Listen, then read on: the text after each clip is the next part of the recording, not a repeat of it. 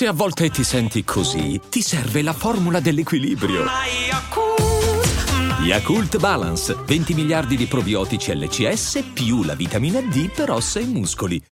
When you need mealtime inspiration, it's worth shopping Kroger, where you'll find over 30,000 mouthwatering choices that excite your inner foodie. And no matter what tasty choice you make, you'll enjoy our everyday low prices, plus extra ways to save, like digital coupons worth over $600 each week. You can also save up to $1 off per gallon at the pump with fuel points. More savings and more inspiring flavors make shopping Kroger worth it every time. Kroger, fresh for everyone. Fuel restrictions apply.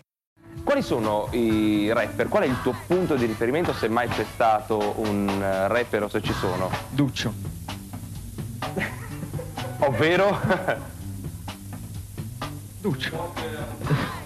Folk abruzzese. Bene, bene. Senti, volevo chiederti un'altra cosa, velocemente. Quali sono le aspettative dopo il tuo eh, secondo album? Che cosa ti aspetti eh, da, da questo tuo secondo disco? E mi riferisco a- al successo? No. Ai soldi? No. Eh, la- no. La comunicazione, la, la- la gente, che cosa ti aspetti? Dal- gratificazioni, soddisfazioni? Niente. Aspetto che... che riesco a portare avanti la mia gente. Il discorso che faccio è per la costa e per, per tutti quelli che ci si rappresentano. Dopo il resto non lo so, boh. Conta meno o non conta? No, è che, che la vita è fatta delle cose, delle situazioni personali, quindi uno quando si vive a contatto certe cose poi... Sono meno materiali, se vogliamo. No, no, materiali proprio invece, Ah, ma-. Perché te le vivi proprio sulla pelle, capito? Io camminavo per la strada, lui a fianco e sullo sfondo una chiesa vicino. Da tempo un uomo, lui, io poco più di un ragazzino. Aveva fame e freddo dentro agli occhi. Aveva l'odio per i ricchi e per le macchine dei poliziotti. Ora, questo è l'UX. Storytelling, poesia di strada, scenario chiaro. Tu vedi perfettamente quello che l'artista vuole mostrarti. E io credo che l'UX, nei suoi testi, eh, nel suo andare a fondo anche nella vita, sia riuscito veramente a raccontare il nettare, l'essenza. Nessuno come lui è andato veramente a fondo nel raccontare le emozioni di strada, cioè se la strada è, è una vena, lui ti ha raccontato lo scorrere del sangue, di quella Pescara, di quell'Abruzzo, che davvero si porta dentro un suo concetto di provincia. Lui che vive davanti al mare, ma a due passi alla montagna. Ed è fondamentale perché l'UX, con il cugino Cuba Cabale, che io più volte ho ospitato alle mie serate, e io rimasi sorpreso quando comunque eh, il primo live che lo chiamai, lui fece 25 canzoni, una dietro l'altra, per far capire comunque la mentalità con cui si affrontava il live. Si affronta il live ancora oggi.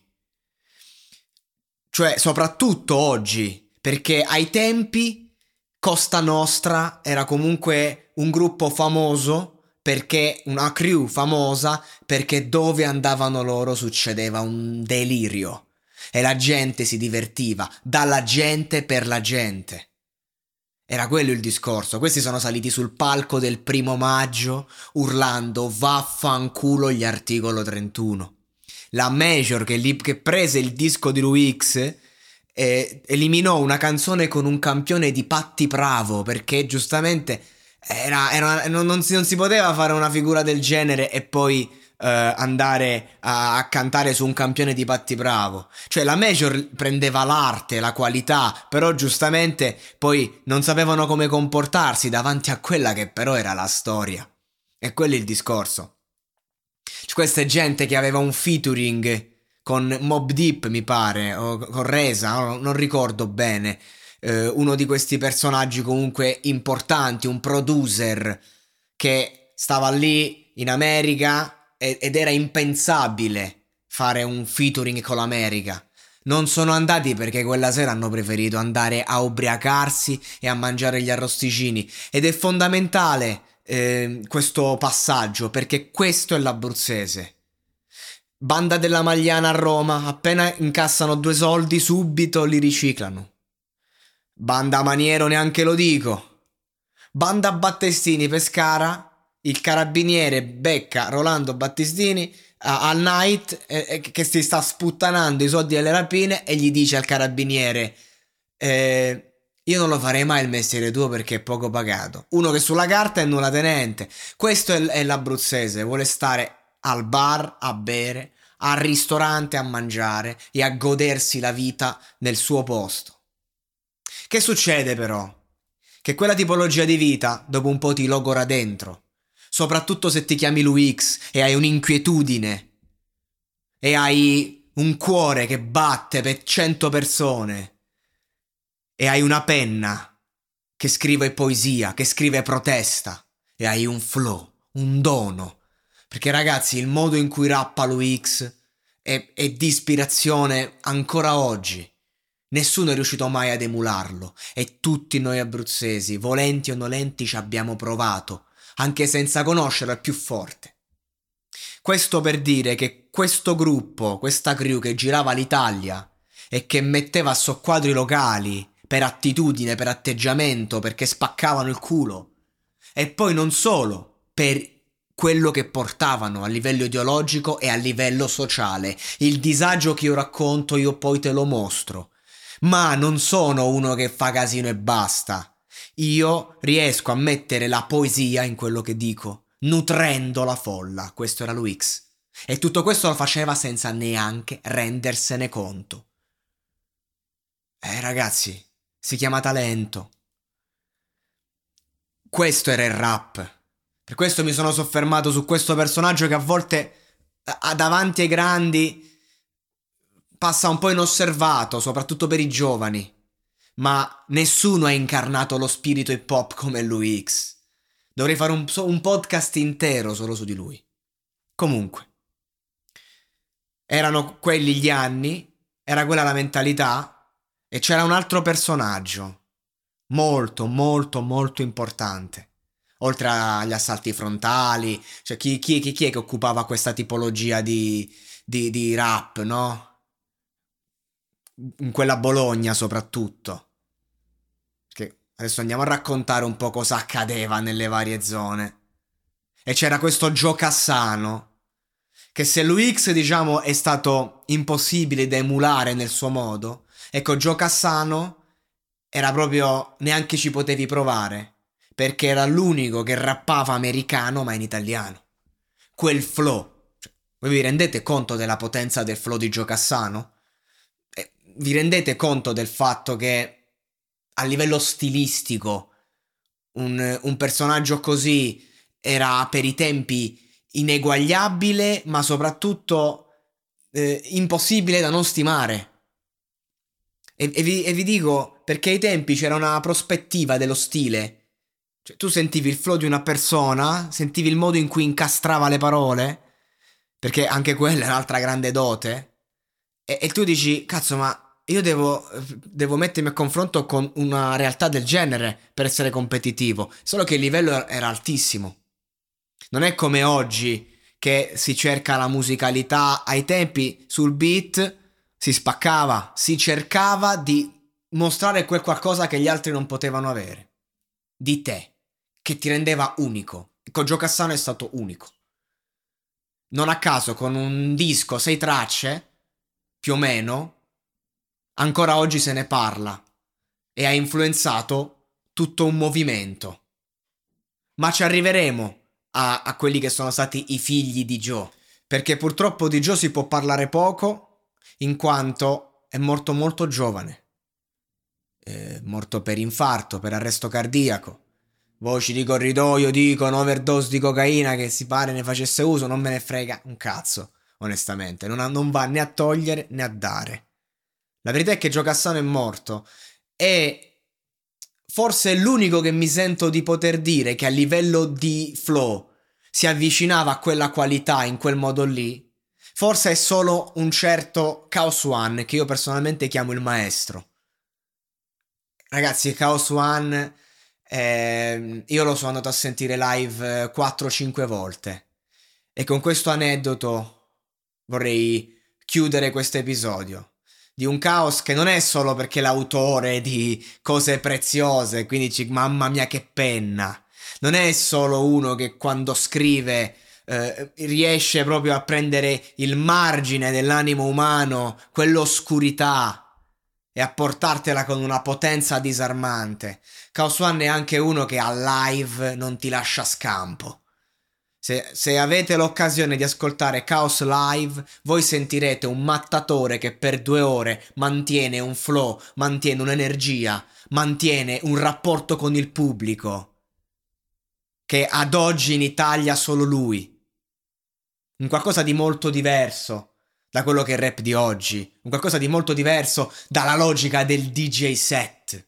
Perché per gente come Chaos il DJ set è vinili e si screccia per gente come DJ Graff, che ha un'altra tipologia di show, che è un altro che non è che ha fatto la storia solo con i sangue misto, ha fatto la storia anche come individuo. Ha fatto delle canzoni bellissime, ha portato un, una concezione di hip hop fino in tempi, ancora oggi comunque, però cioè, ha combattuto per gli ideali dell'hip hop, anche quando gli ideali stessi lo hanno messo spalle al muro. E Chaos One è uno che se ti sale sul palco deve dare il 100% sempre per se stesso e per rispetto di quel pubblico perché è gente che è cresciuta con due casse di merda e un microfonino che magari neanche si sente perché è gente che portava qualità, tecnica, impegno che meritavano di essere pagati doti che andavano veramente strapagate perché hanno cioè, delle eccellenze hanno calcato i palchetti più umili e hanno sempre portato che la gente era lì, presa da loro. E io ricordo, affermo, al Badaboom Festival, un caos che sale sul palco, ovviamente noi non lo sapevamo, 39 di febbre, 38 e mezzo, bronchite, distrutto. Sale su quel palco perché è il suo cazzo di lavoro. E per la prima ora noi, noi non ci rendiamo conto di niente. Il solito mattatore il solito che comunque non è che dici poi stai a fare l'esercizio di stile sterile, stai a portare dei concetti che sono una mazzata da baseball sul naso. Eppure vai, vai, vai forte, una volta gli si rompe la voce. Gli si rompe la voce, giustamente, un po' di emozione, stai a cantare cose preziose, mica stai a cantare spasito. Ti si rompe la voce pure per l'emozione, no? Si scusa col pubblico. Io ho visto Chaos One commuoversi noi pubblico ci riguardiamo come per dire stiamo scherzando, parte un applauso. Un applauso di commozione generale, come per dire maestro, ma se non te lo puoi permettere tu di fermarti un attimo e di commuoverti davanti a un testo del genere, con mille problemi in corpo, allora, allora si è finito il mondo. E sono partiti quegli applausi. E lui, commosso, proprio non ci poteva credere. Come se, come se non è tutta una vita che fa questo mestiere, come se non è tutta una vita che la gente lo ama. Questo è caos. Questo è l'hip hop. Per come lo vedo io. Ecco perché l'hip hop. E visto che ho parlato di Lui X e il ciclo si deve chiudere, prima del prossimo episodio vi racconto l'ultima volta che con questi occhi ho visto Lui X. Perché io non l'ho visto ai tempi d'oro, non l'ho visto quando era in attività. L'ho visto tanti anni dopo quando frequentavo un po' la Pescara hip hop, perché organizzavo anch'io eventi e ho avuto modo anche di, di calcare una volta il palco del Cube una, al Pescara Unda nel 2015 e quel periodo lui X si era rifatto vivo a Pescara, irriconoscibile ovviamente. E, e praticamente un giorno c'era questo DJ set a Pineto hip hop DJ set ovviamente, c'era un DJ che metteva la musica e un campo da basket. E che succede? Che lui X, c'è lui X, eh, l'ho già raccontata nel monologato podcast questa storia, ma la ripeto perché mi ha toccato tantissimo. Con lui c'erano dei personaggi de- dell'ambiente hip hop, del, de- insomma, quindi mi ricordo, mi, mi, pare il proprietario del Cube ai tempi, comunque questa gente qui, c'era il Cheso, zona rossa Criu l'Aquila. Lui X stava camminando un po' confuso, a un certo punto mettono un suo pezzo in DJ set e, e lui viene toccato, viene toccato e ha palesemente una crisi di panico davanti a tutti, cade, quasi sviene. Mi ricordo il Cheso che lo rialza e io ero lì vicino, osservavo il tutto, comunque c'è una leggenda lì. Non lo diresti mai, ma è una leggenda. Per, per come magari si mostra, però a fatti concreti è proprio così. È stato un momento veramente grande. Poi non, non, non l'ho più visto, non, non, ho più sentito proprio parlare di lui X. Non, si sa nulla di lui da, da quei giorni, per quello che io ne sappia. Però mi sento di dire per chiudere questo episodio che mai come in quel momento ho visto l'essenza, il peso del suo verbo tenuto proprio sulle spalle. Ho visto non quello che mi cantava a livello di storytelling, quello che mi cantava a livello di dolore, di malessere e di rabbia, anche laddove la rabbia poi non c'era, ma tu vedi tutto nel vedere Luix a terra con una crisi di panico nel 2015, ho riascoltato la sua discografia con un'altra ottica. Ancora, come se non, mm, come se non avessi già avuto l'occasione di fare un ascolto intenso. Però ecco, tra il dire e il fare c'è veramente di mezzo l'universo. E quando una cosa la senti, te ne fai un'idea. Quando la vedi, a quel punto capisci veramente cosa vuol dire. Che c'è gente che per l'hip hop c'è morta, facendo riferimento a quella mole di vita che hanno riposto sulla traccia.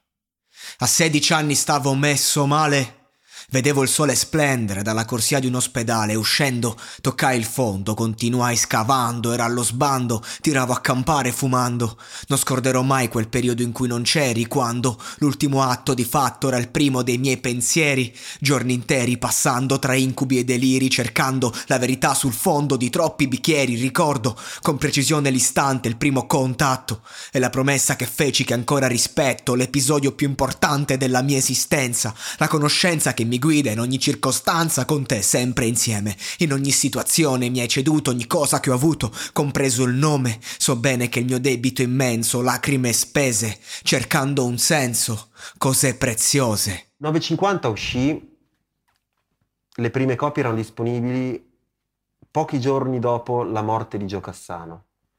Allora io mi ricordo, erano le vacanze di Pasqua del 99, arrivai a Bologna per questo funerale, l'ho persi per qualche ora, ero, ero in Sud Italia. Quella domenica andai a Bologna per andare al funerale di Joe e l'ho persi di qualche ora. Allora andai a casa di Chaos a portargli il disco. Chaos era scioccato, stravolto da sto funerale che c'era stato. Iniziamo a litigare su cose preziose perché lui, ma te l'ho raccontata questa follia. No, no, no. Iniziava praticamente a, raccont- a litigare perché lui sosteneva che io avevo usato il break di Walk This Way, che era la batteria. Sì. Walk This Way, ricordiamolo, è un classico degli Aerosmith, poi reinterpretato qualche anno dopo, anzi qualche anno dopo, Walk This Way del 75, una decina d'anni dopo, 13 anni dopo, i, i Run DMC la rifecero, no? Con la batteria elettronica. Con la batteria e, elettronica. E gli Aerosmith che ci suonavano sopra. Con gli Aerosmith che ci suonavano sopra. Allora, campionare i, i Run DMC andava contro le sacre regole dell'hip hop, perché dici, stai campionando... per il discorso che facevamo per, prima. Per il discorso che facevamo prima. Allora, io avevo campionato gli Aerosmith effettivamente, ma Chaos lì per lì mi disse, sta batteria comunque eh, l'hai fatta la furbata, sta batteria tro- suona troppo bene, questa è la batteria dei Run DMC. E io disse, no, questa è la batteria degli Aerosmith.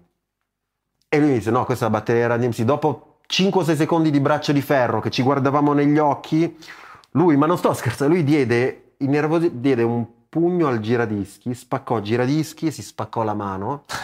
e disse: Ripetilo adesso se hai coraggio. Io ha detto, sì, eh, sono, gli, sono, gli Aerosmith, sono i Run sono gli Aerosmith. Eh? Scoppiai a piangere, scoppiò a piangere pure lui e ci abbracciamo